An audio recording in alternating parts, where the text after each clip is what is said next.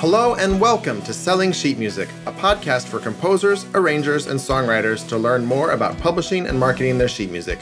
I'm your host, Garrett Breeze. Thanks for listening. This podcast is brought to you by HolidayChoirMusic.com. Give your choir the gift of new music this holiday season by commissioning a new work or choosing from our exciting collection of music for Christmas, Easter, Hanukkah, and other holidays. Use the code PODCAST at checkout to get 50% off your first order. My guest today is pianist and fellow Nashville composer Phillip Keveren. He is the co author of Hal Leonard's Student Piano Library Method, as well as hundreds of published arrangements for solo piano. He has written extensively for the church music market, including arrangements for major Christian artists such as Steve Green, Travis Cottrell, Larnell Harris, Sandi Patty, Mandisa, Jeremy Camp, and the Brooklyn Tabernacle Choir. We had a great conversation about piano, Spotify, how to write educational music, and the many ways the industry has changed over the last 50 years. And at the end of the episode, I share recordings of two of his recent works. Phillip Keveren, welcome to the podcast. How are you doing? I'm good. Thank you, Garrett. Thanks for having me. So, to kick things off, I knew of you first as a church musician, and then afterwards, I sort of discovered all the piano methods and the arrangements and everything else. And so, I'm wondering how much do you think, uh, for marketing purposes or even musical purposes, like how is how important is it to put yourself in a box as a composer to be known as I'm a church musician or I'm an arranger or I do educational music? How much do you think that distinction matters? It seems like the more you try to control that, the less you can control it. I have just always kind of worked in whatever came along, and those streams opened up, and then people put you in the boxes. um, it's it it's always been a kind of a strange thing to try to understand because I'll I'll get some people will come at me from the secular world and be surprised to see the uh, sacred side of things and vice versa. And um, I don't know. It seems like people were, w- will create a box for you and put you in there. And I'm happy to write in whichever box I end up in. I mean, I think it's useful to a certain extent. Like you know who to market to if if a lot of your music is for a specific thing. But sometimes I'll find myself, you know, with an idea for a cool arrangement, and I'll kind of second guess whether or not I should even do it. You know, it's like, well, people people know me as a show choir guy, so should I also try and arrange something a cappella, or are they just going to blow it off because that's not what they expect from me? You know? Yeah, yeah. I, I I've never. I understand what you're saying. I, I've just kind of gone and thrown things against the wall and let them fall with. And what's really interesting is that, like, I, I did an arrangement years and years ago of Still, Still, Still, the Christmas carol for choir, but it ended up in the educational market. And the educational market completely separate, as you well know, from the from the sacred choral market. And all of a sudden, I was getting all this, you know, these notes and things from from school teachers. I'm going, what? I mean, I didn't really realize that that's where it was going. And uh, so, you know, there are these elisions, and then there are also these walls. Um, I guess Christmas music kind of jumps over the wall, doesn't it? It seems like it kind of exists in multiple paradigms. But do you think those walls are changing now that self publishing is growing so much? I think it is absolutely. Yeah, that that's really true because people go to a site for a composer, someone with whom they have a relationship from whatever direction, and then they kind of find the things that are part of their world. Yeah. So, what has your experience been with publishing? Because I know you've done it both ways. You have hundreds and hundreds of things with Hal Leonard, but you've also published on your own, and I'm sure there's other publishers you worked with as well. Well, when I started, there really wasn't a self-publishing road that I could see. You know, it was kind of you went out and and looked for publishers for the things you were going to do. And as time has gone by, you know, that has become an option here in the last season of my career.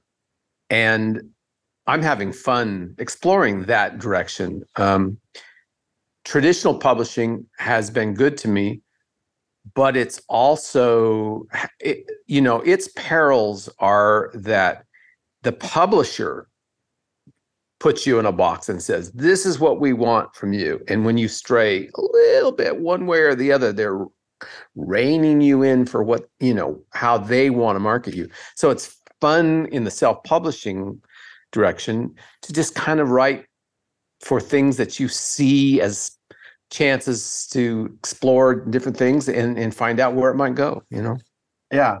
What are the things that have worked the best for you with marketing your music? Well i have so little experience marketing my own from, from, from you know from my own website. I'm i'm truly learning that as we speak. Uh, i know that from the traditional publishing side the thing that really always seemed to be at the center of a piece or, or a certain direction working was some key person or institution that used or recorded or you know and then that and then it grew from that. Um was that know, typically somebody who commissioned a work or was that just uh luck i suppose? I think there's yeah, i think luck yes. And also um i did i'll tell you what i did do earlier in my career is when I, even in the in the traditional publishing route when i would finish something that i thought had merit for someone i would send things to people uh, I had a connection, for instance, you know, Brook Mays piano in Dallas, which was a force in its day. And I would send it to their person that stocked that store and say, what do you think? You know, is this something? Get I I kind of learned that it was smart to get to know the key people in those big print stores. Uh, that's an era gone by you know that just doesn't ex- really exist at this point but it sure was true 25 30 40 well not 40 30 years ago. Those were really important people to get to know and send stuff to. So who would you say are the equivalent people now now that everything's digital? Uh boy. Um you know there are all these bloggers and podcasters you ever heard of these podcasts for people? I I I think that's that's kind of where it is now. I mean, I recently did an interview with someone who out of nowhere says, "Hey, I found your your jazz book for uh, it's what is it called? Bach." It's awful that I can't remember it. They they are Bach pieces that I arranged for jazz piano, and this person found the book I did an interview with this podcaster. And then next thing I know, I'm getting a call from someone who is playing this in a club in Minneapolis. And they discovered this book from this podcast. And then they're playing from this book in a club atmosphere where there are, there are people that play piano. And then it grows out of that. And you realize, oh, okay, those sorts of things are important to do as in podcasts. Well, thank you for the flattery. I, I, do think though, um, well, okay, the, the stores are gone, but there's so much more competition now that I think there still has to be, how do I want to put this? There are still going to be key players in distribution and marketing yeah. and and just helping people filter through all this stuff. I mean, that's the challenge now, right? Is if you are a self-publishing piano arranger, you know, how many thousands of piano arrangements are you competing against and how do you figure out how to get the word out? Yeah, and it's interesting, you know, I, I put an ad in Piano Magazine in uh, their spring issue, a magazine that has reviewed my piano works for many, many years. And I just put an ad in there and said, hey, guess what? I'm going to be doing stuff at my own website as well. Thinking, does anyone even look at advertisements in this magazine? I don't know. And the jury's still out on that, whether that was worth, because it wasn't cheap to do. But I thought, well, you know, give it a run and see whether it is worth, uh, you know, the old thing of where do you advertise how much?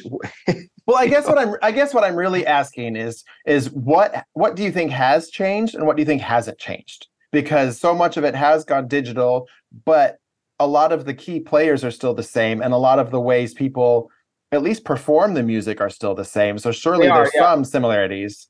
There are, it, it, you know, tastemakers and influencers.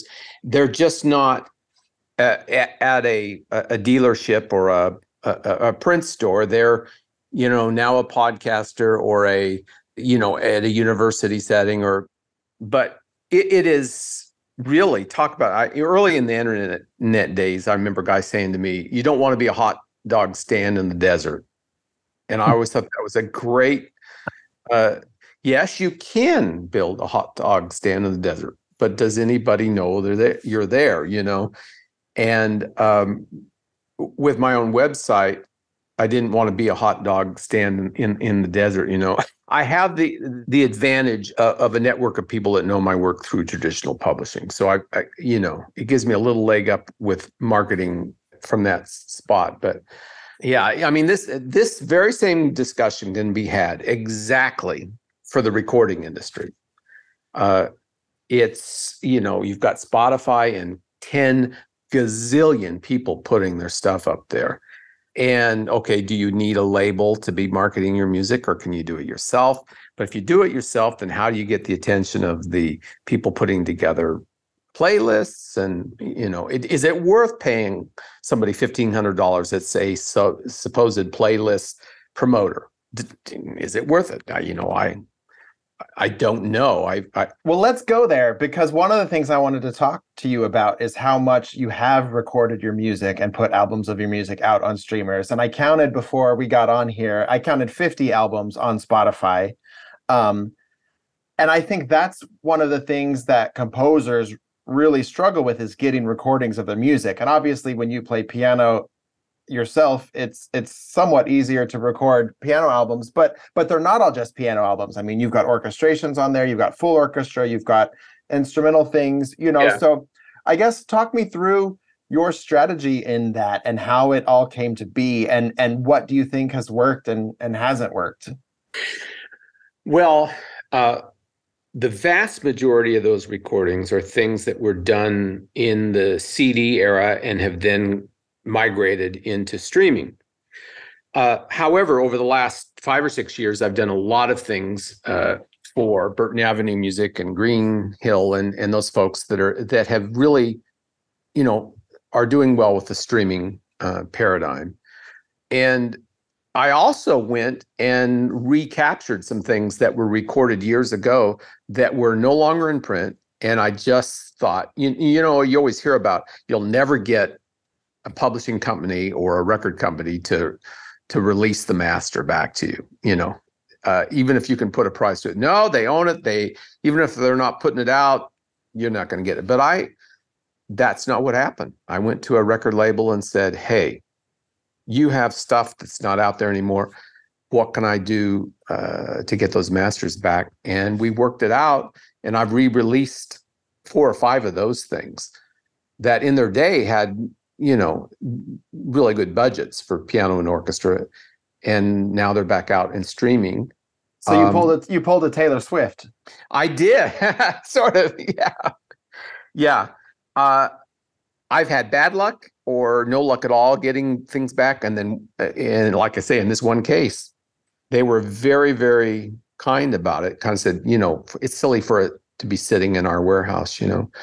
Um, but the thing I don't understand, Garrett, and I really don't know the answer to this, is that so I've had things with these different labels, and then I'm doing things myself as well and releasing them. And then I, you know, I did a choral album with a couple other people, and then it went up. You've got all these things getting uploaded from different sites. And you put something up there, and it has a window of about three weeks before the next thing comes along and knocks it down one in your release schedule and then and then i get a call from someone hey well we didn't know that was you know gosh we were releasing your piano record on this is such a date. And two days ago this thing appeared and uh, well i don't you can't control all those entities. They all end up in the very same channel. And then you end up with this over release uh, problem so you know that's kind of a well. Unique... I think you're well. I think you're right. I think I think the challenges of recording music and self-publishing are very very comparable because you have the same question on the on the arranging side too or the publishing side you know how how often do i release new music how much do i release new music and yeah. and I, I think the jury's maybe still out on that but i do think there's something to be said for I don't know. There's if you if you put out too much stuff, people get oversaturated and they just can't handle it all. But if you don't put out enough, then you get lost. Right. And for the most part, I've I have never stressed one way or another about it. I just write, and then sometimes it gets bottled up, and I've done too much. And other times there's a fallow period, you know. But then it's really weird. All of a sudden, a bunch of stuff will come out that was done at totally different times, but they just got together and out they come and, and people go do you ever sleep? Well actually yeah i slept for a long time. It's just i did this two years ago. Yeah. Yeah i've forgotten i did it at this point you know? So how do you manage all your different projects? I think i think the time management and and the project management i think that's something a lot of people struggle with. When you have multiple multiple projects for different clients you have your own stuff you have you know the recorded and the sheet music and you're trying to market it yourself and you're trying to wear all these hats. How do you personally juggle everything and keep track of everything? That is the the aspect of freelancing entrepreneurial freelancing that i've always loved. That's the thing that i enjoy having. I i mean i just have the the big board up on the wall and I've got a timeline with everything. And I walk in my room first thing in the morning and I look at it and see what I need to do to bring each one of those things to the next spot. And if I don't see it personally, the, the, my way my mind works, if I don't see it up in an analog form on the wall where I can chart it and keep track of it, I, I lose control of it. Um, but that's the way I I have functioned, and I have dropped the ball a few times, big time, where I miscalculated and suddenly found myself in need of a ghostwriter. Although I've never actually, I don't personally believe in ghosts. I always co-arranger, co whatever. I've always credited people when I've d- done that. But yeah, that's kind of how I function.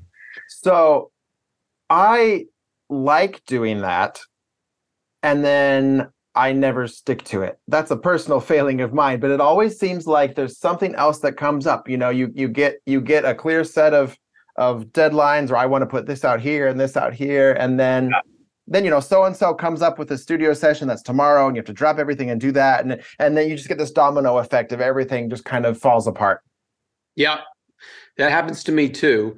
And then you regroup and and get back on uh, target with whatever it is. I spent the entire day yesterday recording uh, piano solos that I had intended to do a month ago. And that created a real mess for me because I have to practice. I'm not someone that walks in the room and just. So I had all this stuff really prepared. It was nine solos that were difficult things for me to keep under my fingers. Had them ready and then couldn't do the session. And so for the last month, I've been trying to keep those things under my fingers while I'm on doing other things. And I was not a pleasant person the last week. I was, my wife would tell you I was grumpy because I had had it trying to keep those things practiced and prepared to be recorded. I recorded them yesterday and I am a happy camper today because they are done and off my plate. So I've heard a lot of people talking about this idea of, you know, you sort of do things in batches, right? You know, you you write 10 songs or you record 10 songs and then and then you sort of schedule them out. So it's like you're going to do one a month and then you know you have stuff coming down the line and you kind of get a bit of a breather. Is that how you operate or do things pretty much just go out the door once you have them finished? Yes. Both. Uh, but I try as much as possible, and I say try, is at the front side of a project before you're into it and expectations are set uh, with the people that you're working with to be as clear about what's ahead as possible. What is it that you want from me? When are you going to want it from me? And I'm always very, very raised eyebrow when someone says to me, There is not a deadline for this project we just want you to be creative and it says uh-uh no you you have a deadline in mind you you have an idea when you'd like to do this. You're just not telling me right now. You're not telling me what you're really thinking. And i've dig dig in on that. Oh no. What no. You have a deadline. When are you going to want the first one? Uh, because i hate that feeling to be into something and then you get the call. So how's that coming? Yeah we're talking about a session in two weeks. And uh, so with sheet music in particular how much have you noticed the timing making a difference does it really matter when you put these things out or is it just a question of when it's going to catch the cycle I don't think it makes that big a difference, honestly. Uh, I mean, Christmas, you know, I've been writing Christmas material in April and May for the last gazillion years, and they want it done so they can have it, you know, ready to come out in the fall, whatever. But what I find normally, frequently, at least with piano music, I can't say, I'm not sure that's necessarily true with choral things, but definitely with piano music, it doesn't find its home until the next season. It comes out and it ends up sitting there and gets found next year anyway. So I'm not sure that that deadline made a lot. When it comes to educational piano music, it used to be if you didn't have your book out, your thing out for, you know, MTNA, Music Teachers National Association, it was not going to, you know, it was going to be fallow for a year. But uh, that's not true anymore either okay, so I've always just assumed that piano music does better with digital sales than other types of music. You know, choral is still very much a print thing because no no choral director wants to go, you know, print and staple a hundred copies of their music. But when you have right. just a single piano player, I mean, does that does that match with what you're seeing? What I'm seeing is that the core method books in a piano series are going to still be a print thing. They want the, the book. But when you're talking about uh, an arrangement or a piece that that's in a collection, let's say I do a collection of spirituals for intermediate piano, I'm seeing more and more of that go where they'll go pick the arrangement they like and buy it digitally as a single. Um, but but like I say, method books still very much print oriented so these piano collections, do you think they sell better because they're in a group? Like, do you think releasing one a month would do differently than putting them out in a big batch like that? Do you think there's something about having them grouped together that makes a difference? Because, um, as you said, people are buying them individually. But do you think that they're, do you think the fact that they're part of a package helps? I think it does because they're drawn to it uh, initially as, oh, I, I'd like to have something of this ilk. And then they look at it and they pick out their favorite. And, you know, I, I think there's even a certain amount of, you know, they go online and look at the book and kind of see the general level of it from the website and then pick out the title they like. Uh, but, you know, they're still buying books uh, too. But I don't know what the ratio is anymore. Uh, yeah. When it comes to uh, extracurricular folios. I'm not sure.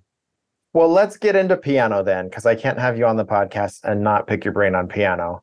What advice would you give to somebody writing for piano for whom that is not their primary instrument? Which I think is most composers or arrangers. You know, piano is one of those instruments that everyone is asked to write for at some point. Yeah. It's interesting. Some of the very, very best piano or and certainly successful piano arrangers that I can think of knowing in my career. Piano was not their primary instrument. And as a result, they approached it with trepidation and great care as to making it really playable at a global level. Um, there was a guy named Bill Boyd that wrote easy piano type level jazz pieces. He was a jazz band guy. He was a band, he taught band in college or high school. And then he started writing piano arrangements sometime later in his career. And when I first started in the late 80s, he was he was kind of the guy for piano jazz. And I was so surprised when I met him and talked to him. And he's like, Yeah, no, I don't really play piano. But he'd go to the middle of the piano and he knew how to voice things well and simply. And if he could play it, he knew that it could be taught. Uh, you know, and it was that was fascinating to me. Sometimes piano players that have a lot of facility overestimate the average wannabe amateur pianist and create things that they may be pianistic and they may be playable, but they're playable at too high of a level. And my best selling books always have been more to that intermediate level. Even, you know, advanced pianists will say, Oh, I wish you would write stuff that's harder. I really, I want an advanced book. And then you do a really advanced book and it sells one quarter of what that same title list did at an intermediate to upper intermediate level. I think advanced pianists like to buy books that they can sight read and then they add things to them. When you give them something really difficult, they look at it and go, eh, I don't want to practice that hard. so, how do you determine what the difficulty level is of a piano piece. You know, I was a band kid, so I know there's grade 1, grade 2, grade 3, you know, all the way up and there's there's very specific things, you know, if you have if you have this number of key changes or even even, you know, this this number of flats in the key signature, that puts it into this level. I mean, I what what are the things that you look at to determine the p the, the difficulty level of piano? Piano has never been that graded specifically in this country uh, it has been more per publisher. You go and you look at Alfred's materials and you look at it and, and figure out kind of how they're grading things. You go and look at the Bastien materials and get a sense about it. You look at Hal Leonard, you look at Faber, you know, that you kind of have to look and see how they're plotting things. I got to know the Hal Leonard spectrum of that because I was part of writing that method in, in the early 90s and it's very very specific within the structure of that that piano method. But when i do books my series of books that have my name on it for hal leonard you know i was working with their they had level called beginning piano solo and then big note and then easy piano and then piano solo. And i kind of worked it out in my own mind within each of those levels more or less uh, but you're touching upon something, Garrett. You know, in the Royal Academy of Music and and the Australian music system, you know, there are places primarily in British flag countries that have really, really carefully graded systems. Uh, and I've never written for those markets. Um, the US market is not as clearly annotated as that. But within my own series, people know when they go to it, they know what my easy piano basic structures are, you know.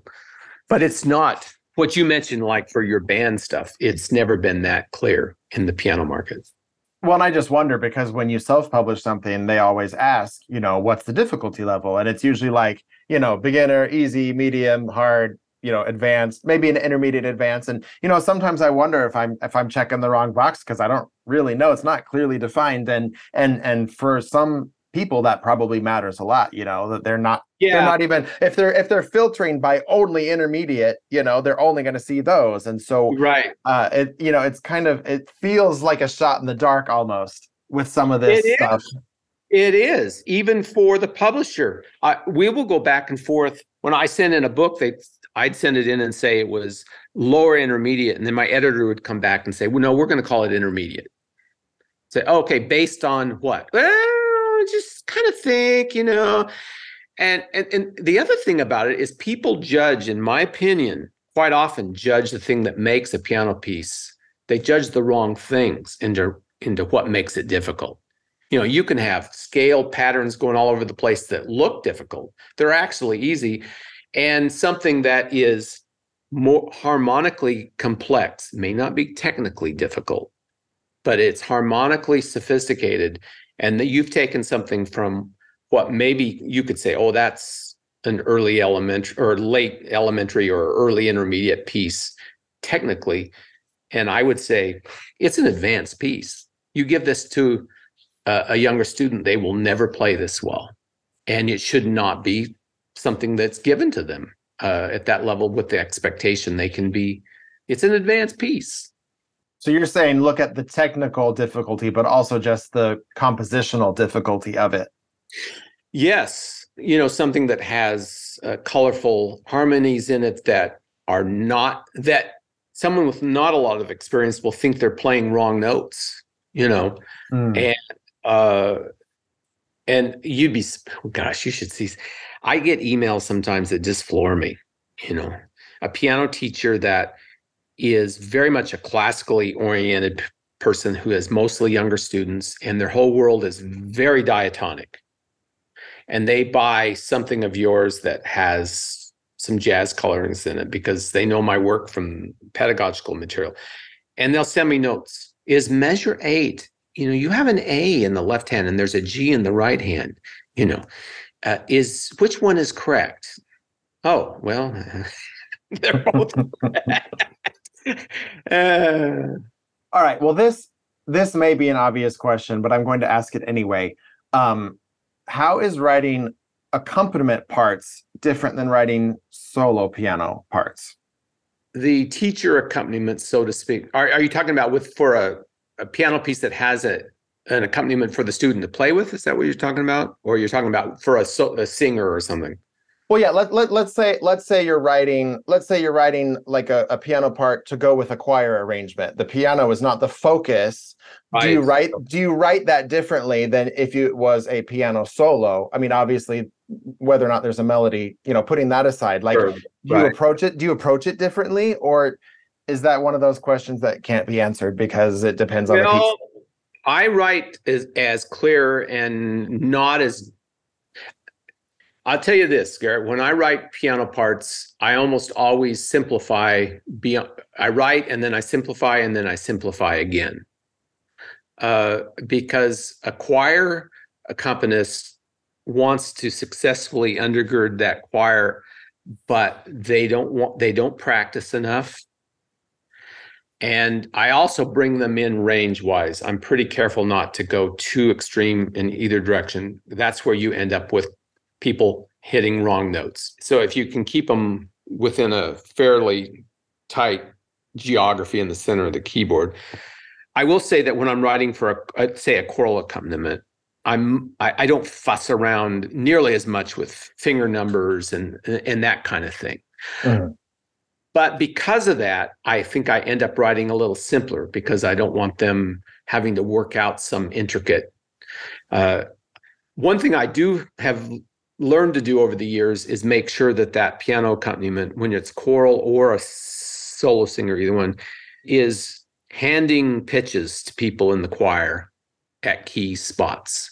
So writing the accompaniment and then going back and looking carefully. Okay, if I'm the tenor singing along with this piano accompaniment, and I find it hard to hit such and such a note, I'd sure like to see that get interpolated into that piano part as much as possible. Yeah.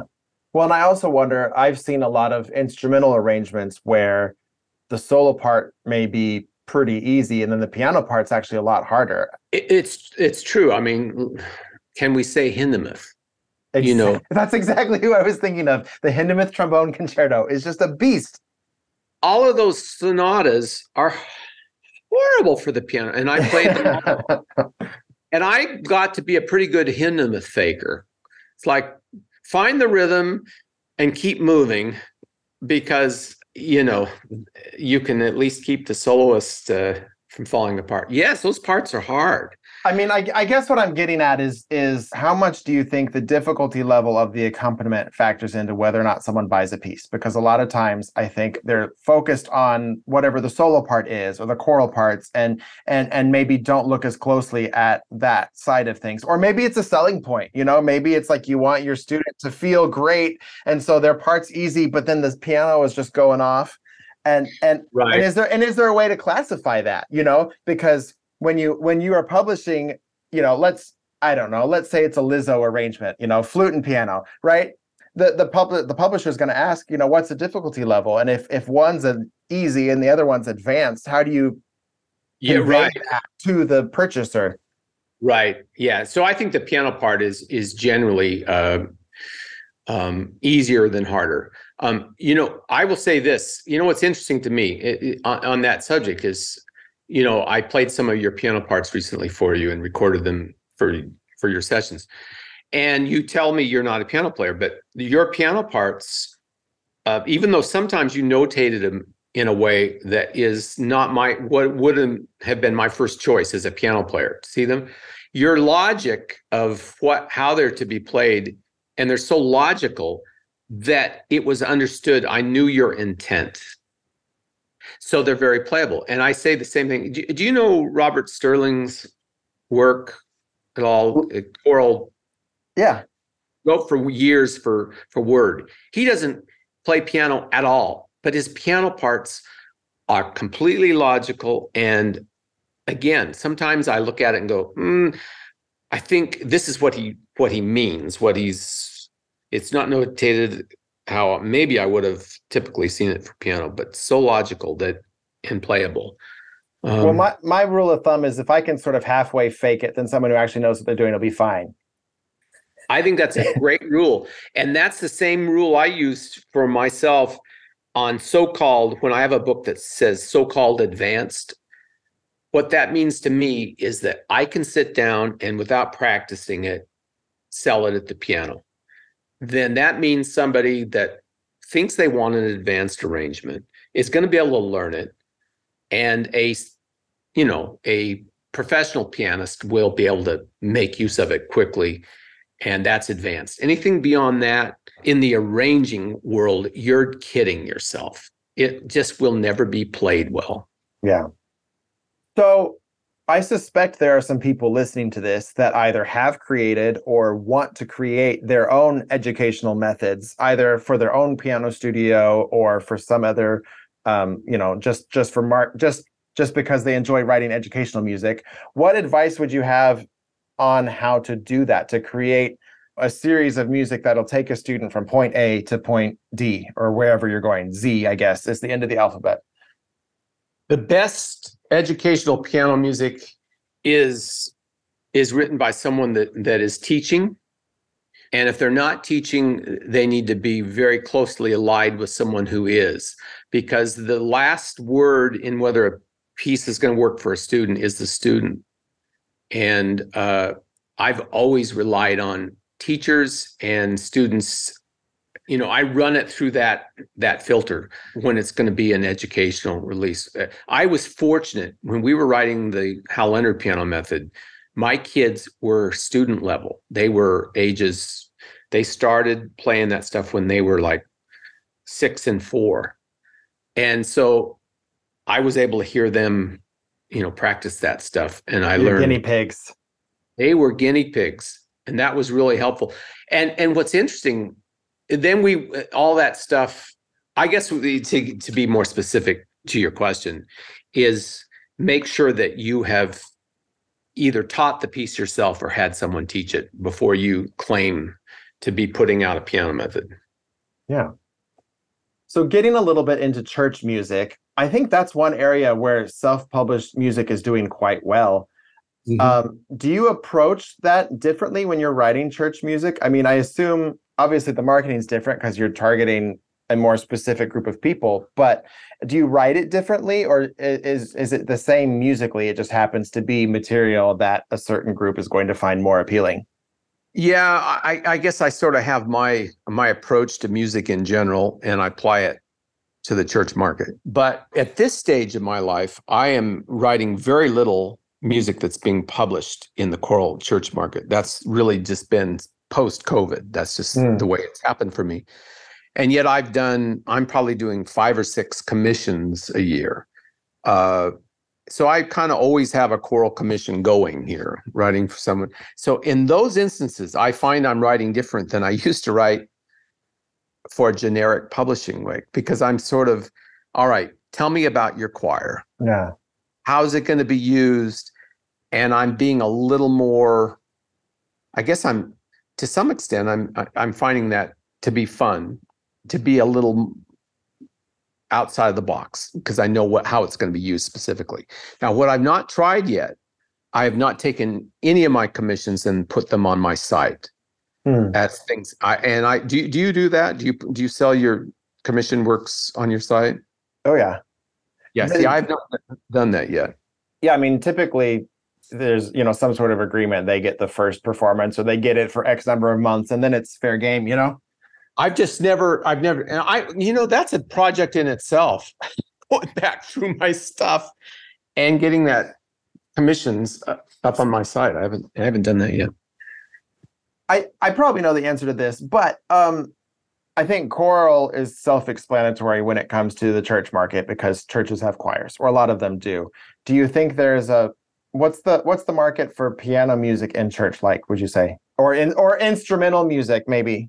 What I find surprising, and it has always surprised me, is there seems to be an unlimited market for traditional hymn piano solos.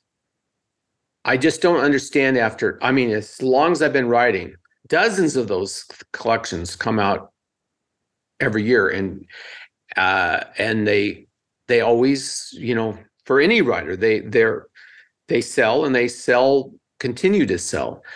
So and i'm guessing that's just because that's the most cross denominational title you know? Mm. that something like uh rock of ages can be played anywhere. And, and maybe that's maybe that's why. I don't know. What's interesting to me you know living here in nashville about every other church you go to you know it, it has a praise band and there's nobody playing piano solos so i don't know where they're getting played not nashville i'll tell you that all right well so this this is a question i always ask the arrangers does it matter to you whether or not you're known as an arranger or a composer. Do you think that makes a difference? Huh. Well, it does make a difference. It's funny, in the educational market, they would call me a composer.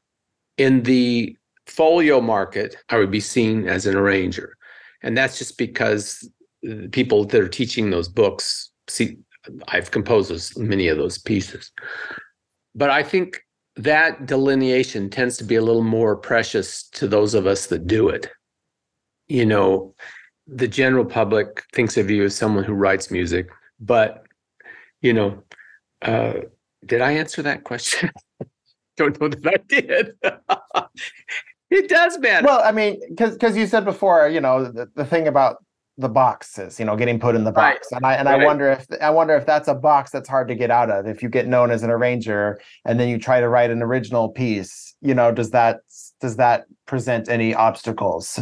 Yeah, I I think it does. Um, and I don't know how those played out for me over the years. I'm I'm not really sure. I did I did more arranging than I did composing.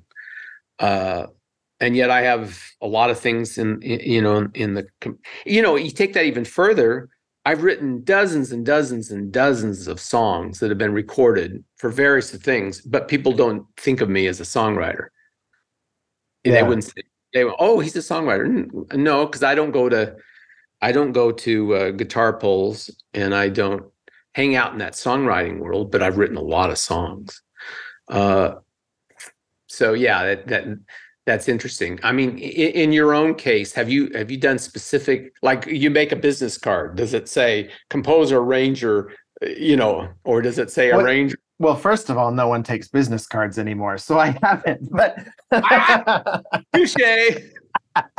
no, but I mean, you you kind of try, but on like on the websites and the bios and that right. sort of thing, you, you kind of right. have to cover all your bases because you don't want somebody to think that you're not. You know, if you yeah, don't yeah. list if you don't list composer, you know, then right. maybe they won't ask you to compose something, you know. So you kind of have to kind of, you know, within the industry, no one cares. But I think when you're looking at presenting yourself to a client, you know, you kind of have to say these these are the list of services, you know, composer, arranger, orchestrator. Well, you know what's funny? Yeah, is I've always my it always has said composer, arranger, pianist for whatever reason. That's what ends up on a lot of my things. And yet I spend at least a third of my life orchestrating and I I didn't arrange it, compose it, or any of it. I'm just orchestrating it, you know. Uh, and, and what's even more interesting to me is how the title of orchestrator is different depending on what town you're working in. Yeah.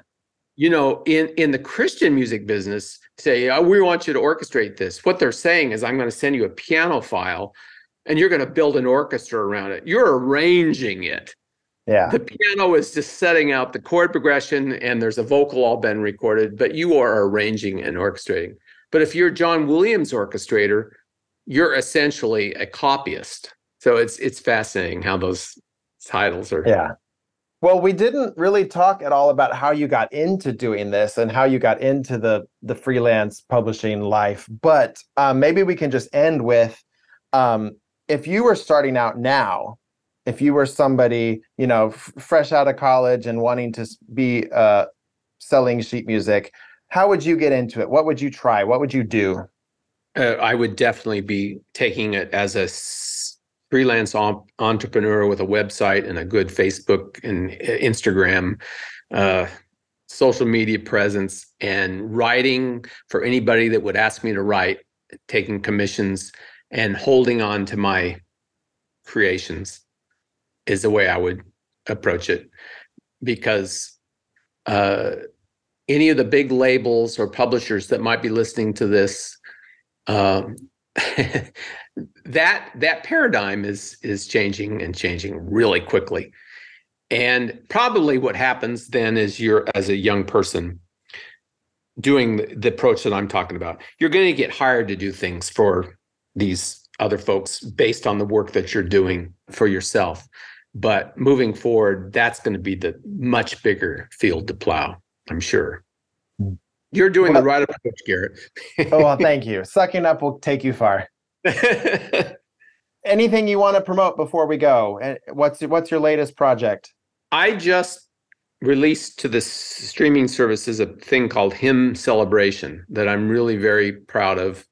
That I actually created for a label that went out of business, and I have then gotten hold of the masters and re-released it myself. And it is eight 10 minute long symphonic suites for choir and orchestra. So it's a lot of music. It's 88 times, whatever that is, 80 minutes of music. And uh, it was something I worked so hard on. And it's meant to be something that could be performed by a symphony and a choir, but it also has congregational things built into it. And yeah, I that's something that I feel fortunate to have been asked to write it, and I'm glad that it's out there now. Awesome. And where can people find you? phillipkeveren.com. Beautiful. Well, thanks so much. This was a lot of fun, and uh, we'll we'll have you on again sometime. Thank you, Garrett. My thanks again to Phillip for coming on the podcast. Here's two of his recent works. First up is Piano Dreaming.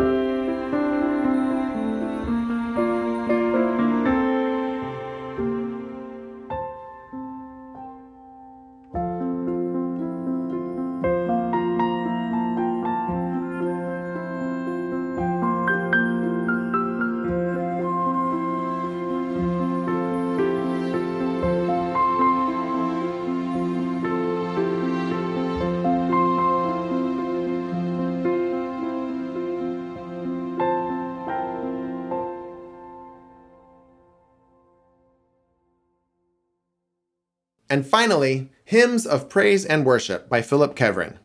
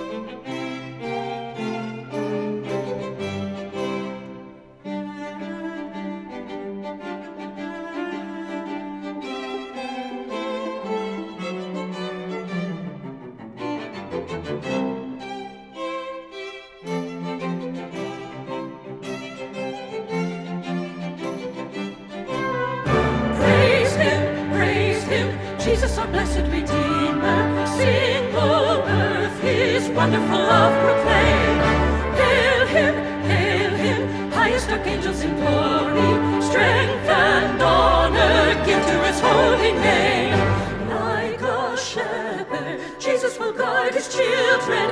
In his arms he carries them all day long. Oh, praise him, praise him, tell of his excellent greatness. Praise him,